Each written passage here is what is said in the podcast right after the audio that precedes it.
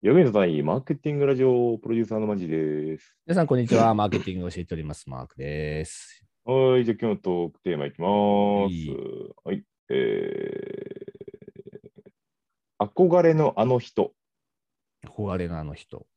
実はあの人に憧れています。この仕事を選んだきっかけになった人、憧れの人に会えたんです。憧れのあの人。まあ、どういう人でもいいと思うんですけど、なんか憧れてる、まあ、芸能人とかでもいいですけども、有名な人いますか？憧れの人。憧れの人か。誰かにでも最近憧れてるっていうのなんかないな。影響を受けてる人。影響を受けてる人は結構何人かいて、自分の中の人生にいつも7人の人を目標にしようっていう、なんか、なんか自分の中でテーマがあるんですよちょっとかっ。こいいな。うん。で、これはなんか特定の誰とか、えーこの人だけをこうなんか見てるわけじゃなくて、この領域は今この人、この領域はこの人を目標、この領域はこの人を目標にしてて、なんかこう自分が成長したい分野の中で、うんうんうん。め目指して、この人みたいになりたいなってなるほどね。その分野をなんか7つぐらい用意してて、お多くない？多いのかな？ないなんかでも、なんかこう、人と接するときはこういう接し方いいなとか、なるほどね。こういうふうにしたいなっていう、なんかもっとこう、すごいちっちゃなレベル感ああー、のもはいはいのがあるんだけどはい。あじゃあそんなそれをなんかに7人ぐらいこう目標を置いてて、そのえー7人の人もそれぞれの分野ではいいなって思う領域持ってるから、7人を1人の仮想の人として扱ってるんですよね。で、こんな人みたいになりたいっていう風なものはなんかある、自分の中で。だから、つどつどなんかその自分の興味関心とか、今ここを目指したいなっていうものに対してはあうん。の変化していて、その例えば7人のうちでめちゃくちゃ有著名人をにこうなりたいなって思う憧れがある瞬間もあるけど、そうじゃなくて、なんか例えば一般的にこう合ってる人とか、例えばまあマジーとかのここがいいなと、例えば俺が思ったら、マジーがその7人のうちの1人になることもあるってこえと。ー、そうだから誰かっていうよりは、なんかその仮想の1人をなんか想像するために、その下に7人ぐらいのいくつかの人がいて、その人をなんか目標にしてるって感覚です。すごいね。なんかちょっと想像以上の返返信が返ってきたから、ちょっとびっくりしてるけど。失礼しました。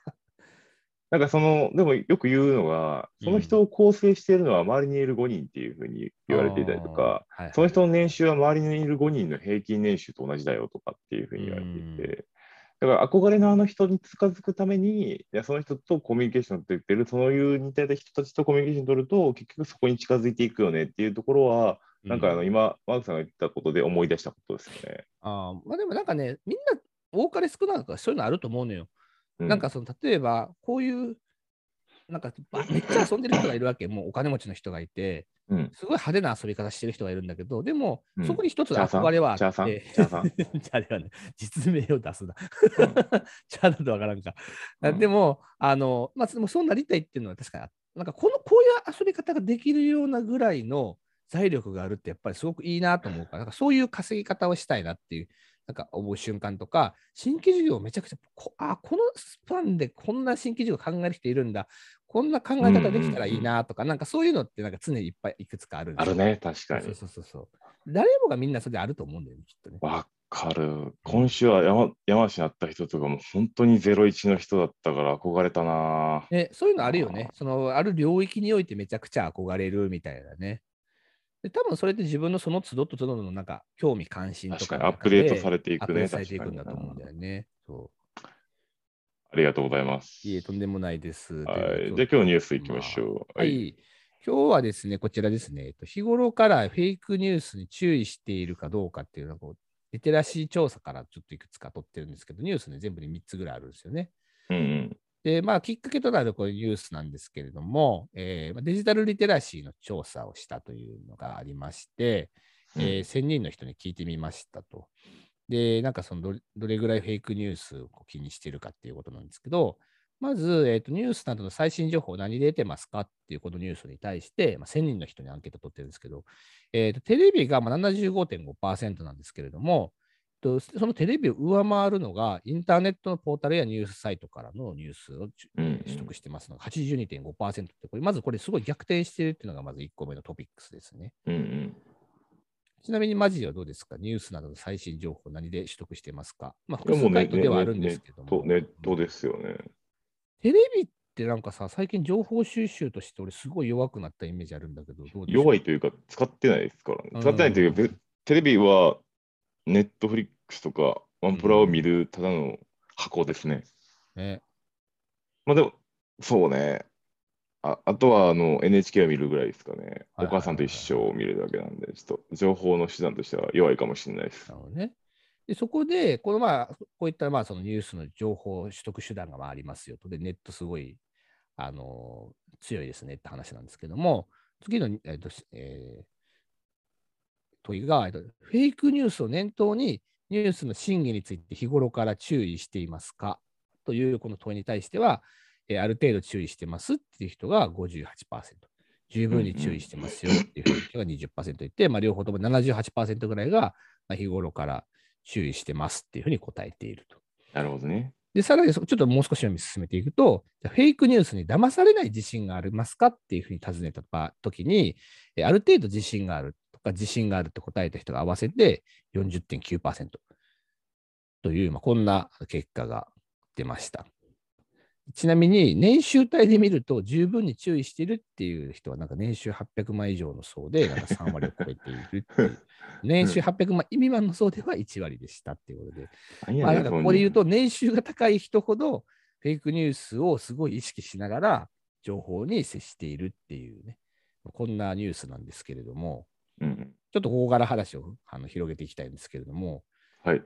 じゃあこのフェイクニュースって何すかみたいな話と、フェイクニュースってマジで注意してますかっていう、どうやって見分けたらいいですかねっていうのをちょっとね、広げていきたいと思うんですけれども、どうでしょうか？いいですね。うんいや、いいと思います。フェイクニュースって、そのいわゆる、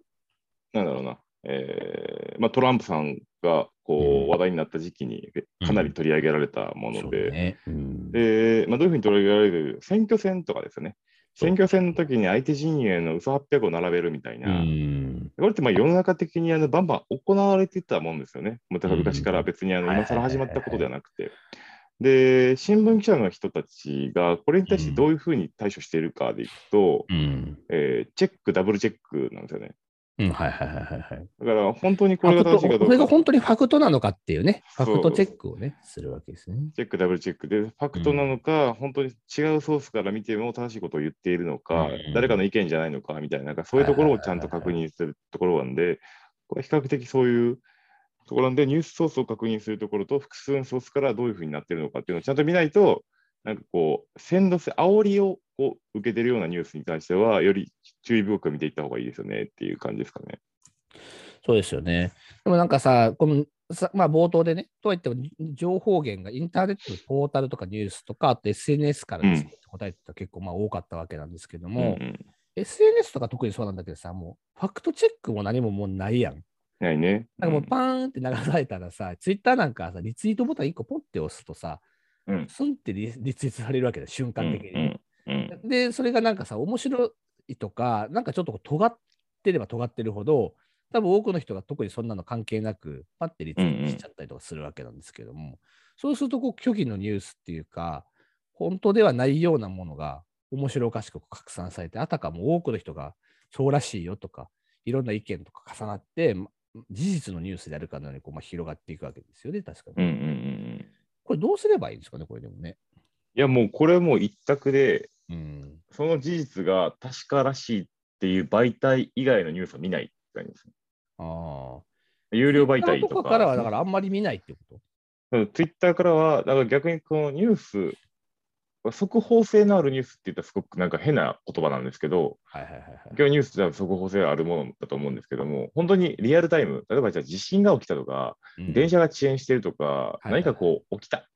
っていうところのニュースニュースというか、うん。事象については、ツイッターとかの方がいいと思うんですね、早いから。早いからね。うん、俺も最近遅延のニュースとか絶対ツイッター見るようにしてるからね。そうだよね。うん。だからそれは全然ありだと思うけど、例えばじゃあ、本当になんかあの世界で何か起きてますっていうところでいくと、うん、ファクトチェックが必要になってきて、裏取りっていうのをしてもらってないと困るから、じゃあ本当に記事まあ、ジャーナリストの方々が、えーニュースを作っているんで、そこに対して正しいニュースかどうかっていうのを見極めるのは、もう有料媒体の記者にお願いした方が多分早いんで、なるほどね。あのもう課金した方がいいですよと。フェイクニュースに騙されたくないっていうふうに思ってるんだったら、はいはいはいお金間違いなく課金をして、